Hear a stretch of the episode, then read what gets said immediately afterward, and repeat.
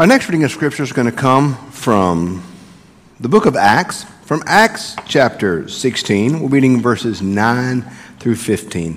Acts 16, 9 through 15.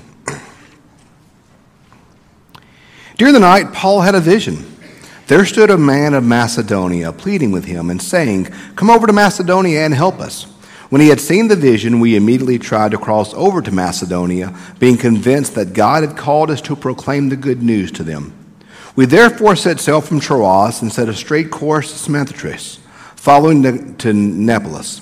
From there to Philippi, which is a leading city of the district of Macedonia and a Roman colony. We remained in the city for some days. On the Sabbath day, we went outside a gate by the river, where we supposed there was a place of prayer. We sat down to speak to the women who had gathered there. A certain woman named Lydia, a worshiper of God, was listening to us. She was from the city of Thyatira, and a dealer of purple cloth. The Lord opened her heart to listen to us eagerly to what was said by Paul. When she and her household were baptized, she urged us, saying, If you have judged me to be faithful to the Lord, come and stay at my house. And she prevailed upon us. This is the word of God for the people of God. Thanks be to God. One of my favorite things that I love to do. Like, there's a lot of things about preaching I enjoy doing. I, I enjoy I enjoy preaching on Sundays. Uh, preaching on Sundays is one of the highlights of my weeks. I, I, just love the chance to come to get to open the Word of God with you and share with you and, and be in worship with you. It's a, it's a joy. I think of something I heard a bishop say one day. There's two kind of preachers in the world: those who have to preach on Sunday and those who get to preach on Sunday. And I get to preach on Sunday, and I can't wait for every Sunday. It's just a joy to get to preach and to be with you on a Sunday. That's just, I, I just love it. Um, the highest privilege I have uh, as a pastor is being your pastor, is being there for you in difficult times. Uh, that, that, that's the thing that I hold most sacred. And the highest honor that I have is the ability to be there with somebody in a difficult season, to hold their hand, to pray for them, to be present with them in a hard time. That, that's my highest most sacred responsibility. But the thing that might be the most fun is Bible study.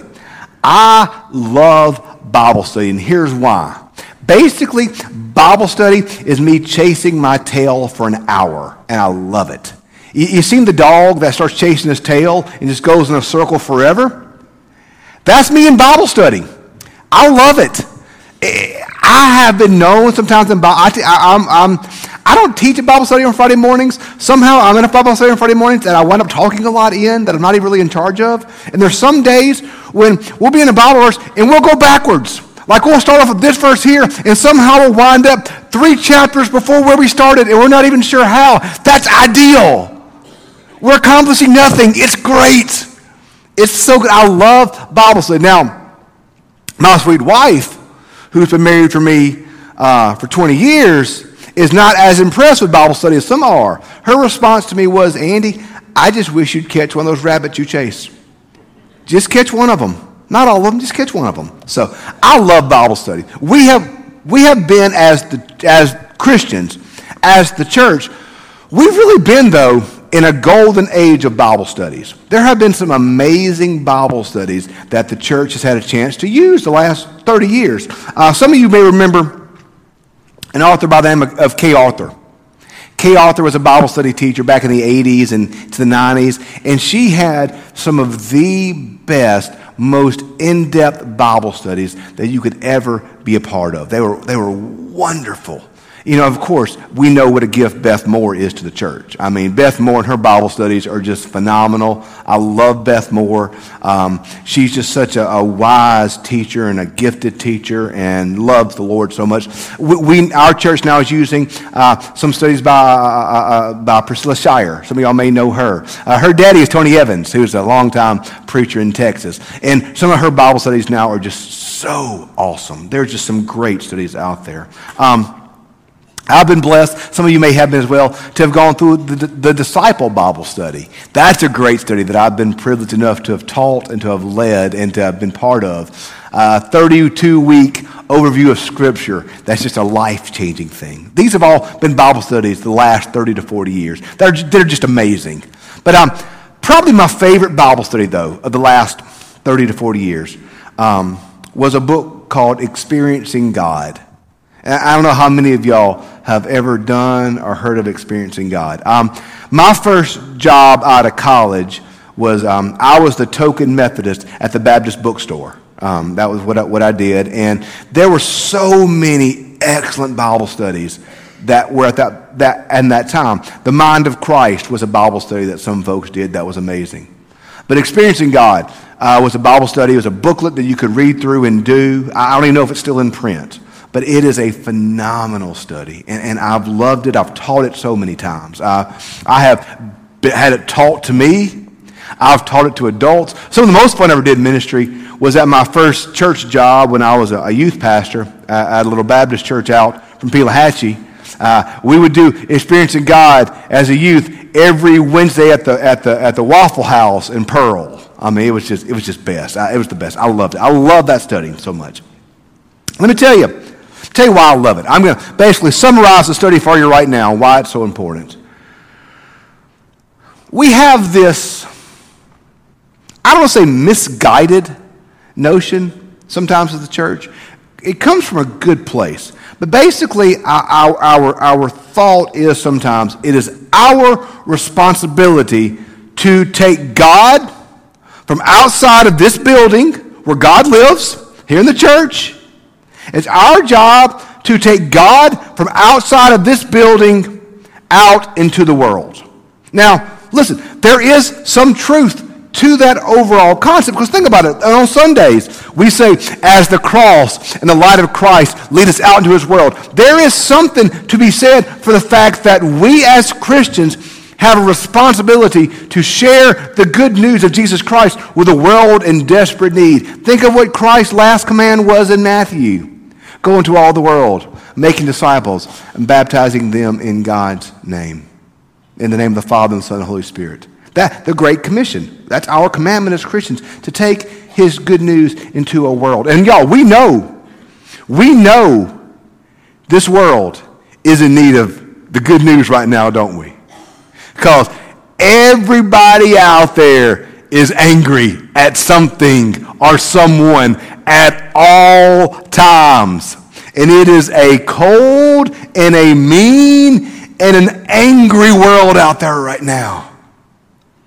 It's a world without hope, a world without faith. I read a great thing today. It made me, it was a podcast I was listening to.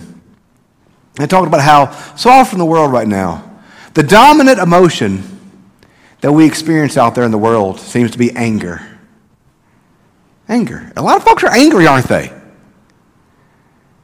Anger comes from fear. When you're afraid of something, you get angry about it, you get very anxious about it. If your life is predicated upon fear, you're going to find yourself angry. You just are. If your life is predicated upon the love of God, God's all amazing, all encompassing, all consuming love, you're going to find your life guided by faith and hope. The Bible says this perfect love casts out all fear. The world needs Jesus, y'all. But I'm not mad at anybody. Not a soul out there. Because I've got faith and I've got hope and I've got love that God is at work and God is doing great things. And when our life, when our life is predicated upon God's love, when our life is predicated upon the faith that God is at work, when our life is predicated upon God's goodness and God's mercy and God's grace, we are the happiest of all people. Why shouldn't we be happy? Why shouldn't we be joyful? Why shouldn't we be hopeful? Because God is God. I am confident my Redeemer lives, and the grave could not hold him down. So I have no reason to be upset or angry or worried or scared of any of that because I cheated. I read the back of the book. I know who wins. We can be the happiest of all people in a world that is faithless and hopeless because they sometimes can look Christless. Our job is to live out the radical good news of Jesus Christ to a world in desperate need of it. Yes, now that is true. That's 100% certainty. But here's the thing This is what experiencing God says. And experiencing God uses the story of Moses and the burning bush as kind of its foundational story. The mistake we can make is we think that it's our job to take Jesus to a world out there.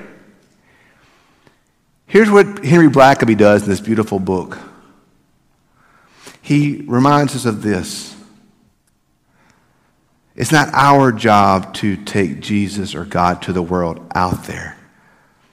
Our job is to look around and to see what God is doing and then to join in with what God is doing. Because here's the difference, y'all. If it's up to me to save the world and to take Jesus to everybody, guess who the hero of that story is? That'd be Andy Stoddard. In any story with Andy as the hero, it's not a good story. It's kind of like the, I've heard a preacher talk about this. We see the story of David and Goliath. When we read that story, we think, ooh, ooh, we are David, and we are slaying the Goliath in our life. Y'all, we're not David. We're not David. We're the helpless Israelites over here watching. Jesus is David. Jesus is slaying the Goliath in our life. Jesus, I am not the hero of the story. Jesus Christ is the hero of the story. This is not about my faithfulness, it's about God's faithfulness. It's not about my goodness or my courage or my strength, but it is about God's goodness and God's ability and God's grace and God's salvation and God's power. So I love experiencing God because it tells us our job is not to, not to fix everything. Our job is to faithfully look to what God is doing and then join in. And today's text is a perfect encapsulation of this. Let's look, let's look at this. Let's look what happens today in our text. we see this in verse 9, where it says this. During the night, Paul had a vision. And there stood a man of Macedonia pleading with him and saying, Come over to Macedonia and help us. Then verse, then verse, um, verse uh, 14. The Lord opened her heart to listen eagerly to what was said by Paul. Okay. Whose idea was it to go to Macedonia? Was it Paul's? By the way, this is why you're going to run into so many Macedonia churches out there. Macedonia was the first Gentile place Paul went to. Macedonia is always synonymous with missions. That's why you're going to see so many Macedonia churches in the world because it's synonymous with the call to tell the good news of Jesus. But why did Paul go to Macedonia? Did Paul say, you know what? I'm going to go to Macedonia. I'm going to go do this. No, the scripture tells us he had a vision of someone who gave him the vision God. Who was it that was at work in Macedonia? It wasn't Paul and his goodness, but it was God calling him to join into what he was doing. So Paul gets to, to Philippi and he talks to Lydia. And was it Paul's amazing sermon? Paul's persuasive words? Paul's goodness that led Lydia to believe in Christ? No. What's the scripture say? The scripture says this that the Lord opened her heart to listen to what Paul said. This, this had nothing to do with Paul's goodness or Paul's ability or Paul getting it right, but it is about what God was doing. Paul's job was not to do everything perfectly. Paul's job was to listen and to see and to hear and to experience what God was doing and then join in. That's our job, y'all. That's our job. We have to look and see what God is already doing. God is already at work in the world. God made this world. God will save this world. God is the star, not me and not you, but it's God. Our job is to see what God is doing and then join in. But y'all, here's the problem. There's a, there's a line by a uh, 90s Christian band I love called Caedmon's Call, where it says, I'm prone to be distracted in, from, in the corners of my eyes. There's always a distraction pulling us away from what God's doing, isn't it? There's always a distraction in the corner of our eyes. There's always something calling to us, distracting us, pulling away from looking what God is doing. Maybe, maybe the distraction is technology. Maybe the distraction is your work. Maybe the distraction is some trauma in your life. Maybe your distraction is your family. I don't know. I don't know what your distraction is, but every one of us, every one of us, the moment we decide to hone in and to faithfully look to what God's doing, we're going to find those distractions, aren't we? They're going to be right here the entire time, just blinking at us, like that VCR clock 12, 12, 12, 12, just blinking at us, calling us away from focusing upon God. So, what we've got to do, y'all, what we've got to do, we've got to ground ourselves in the life of God.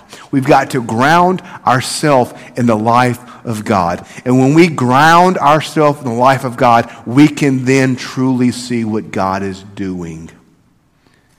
It's not that God is not moving, we're just not paying attention. It's not that God is not speaking, we're just not listening. It's not that God is not at work, we're just distracted by all the stuff out there. So we've got to ground ourselves in the life of God so that we can properly see. Without these things, I can kind of see you. I can kind of see some of your faces. I can more or less tell who's out there, but I can't really see. When I put this on, I can see better. C.S. Lewis said, faith enlivens the eyes. When we ground ourselves in faith, when we ground ourselves in the life of God, when we ground ourselves in God's truth that's revealed to us through Scripture, then we properly see. But we get so distracted. We get so distracted by the corners of our eyes that we don't pay attention. If we want to experience what God's doing, if we want to truly see and know what God is doing and truly see and know where we need to join into what God is doing, we've got to ground ourselves in God's truth. What does that look like? I've always said pray, read your Bible, and go to church. That's three pretty good grounds right there, y'all. Have a life of prayer, have a life of reading Scripture, and have a life connected to the community of God. I guarantee you, I guarantee you, y'all, if we're praying, we're reading our Bible, and we're connected to this community, we're going to have eyes to see. We're going to have ears to hear. And we're going to have souls receptive to what God is doing, y'all. Because God is at work, y'all. God is at work in our church right now. God is at work within our families, and God is at work within His world. We just have to have the eyes to see. I had a professor of mine at MC, was a very wise professor, loved, loved him dearly. And he would say things to us sometimes that really kind of charted our life. I'll never forget, he came into a, a, preacher's class one day. This is all a bunch of young preachers. Man, let me tell you, every young preacher, we think we are a first round draft pick. Man, we think we're Peyton Manning. We think we're Eli. We think we are a number one draft pick, and whoever got us would be lucky. Boy, boy, how did they be lucky? After the experience, you realize, no, no, no, you're not a first round draft pick. You're like a, you're barely an unsigned free agent. Like, no, no, no, you're not nearly as, you're not really as good as you think you are. But he came into class one day and he said, Boys, never think you're God's last hope. That stayed with me for years. Never think you're God's last hope. God has a lot more up his sleeve than Andy Stoddard. I can guarantee you that. You're never God's last hope. God's got always something else up his sleeve. God's always doing something. God's always working. As Kate said in our children's moment this morning, God never sleeps and God never rests because God is always at work. I love one of my favorite my favorite stories in the entire Bible is Elijah. Elijah is one of my heroes in the Bible. Love him. Because Elijah has this great moment in 1 Kings where he faces down the prophets of Baal. You want to read a good story? Read about Elijah battling the prophets of Baal. Good stuff. So he battles the prophets of Baal. And man, he is amazing and he is brave and he, he is everything you want, man. He is a rock. It's one of the best stories in all the Bible. Great victory. And the next day, the queen comes to him and says, This time tomorrow, you're going to be dead. Now, mind you, he had just faced down hundreds of pagan prophets, looked them in the face and called them out, was brave and strong and courageous and one person comes to him and says, You'll be dead in a day. You know what this brave prophet of God does? He runs like a scared dog. I identify with Elijah so much. Because sometimes, y'all, we're brave and we're strong we get it all figured out. And sometimes we fail out loud for everyone to see. So Elijah runs. Elijah runs and eventually God guides him to this cave. And it's at, at, this cave where he stands on the outside of the cave. And scripture says, a storm came by and God was not in the storm, and thunder and fire and God was not in, the, in that. And then eventually, scripture says that God spoke to him in a still small whisper. That's that story in scripture of the still small whisper. But when God comes to him, Elijah says this. I'm going to paraphrase here. Lord, I'm all you got. Like, I'm it. I'm the last train. I'm all you got. And they trying to kill me, so you in trouble. I'm it, Lord. I'm all you got. I'm it. You ever felt that way sometimes looking on Facebook? Lord, I'm all you got. I'm the only righteous person left in the world. Just me. You know what God says to Elijah? I have reserved 7,000 for myself who have not stooped to kiss the feet of Baal. In other words, son, you have no idea what I have in mind. You are not my last hope. I have more in mind than you can ever imagine. It's not up to me and you to save the world. God's already done that. Our job is to be faithful living out the gospel for a world in desperate need of hearing the gospel. Our job is to see what God is doing, to see God's movement, to see God's power, to see God's plan, and to join in with what He is doing. He is the hero of the story. Not me, not you, but Jesus.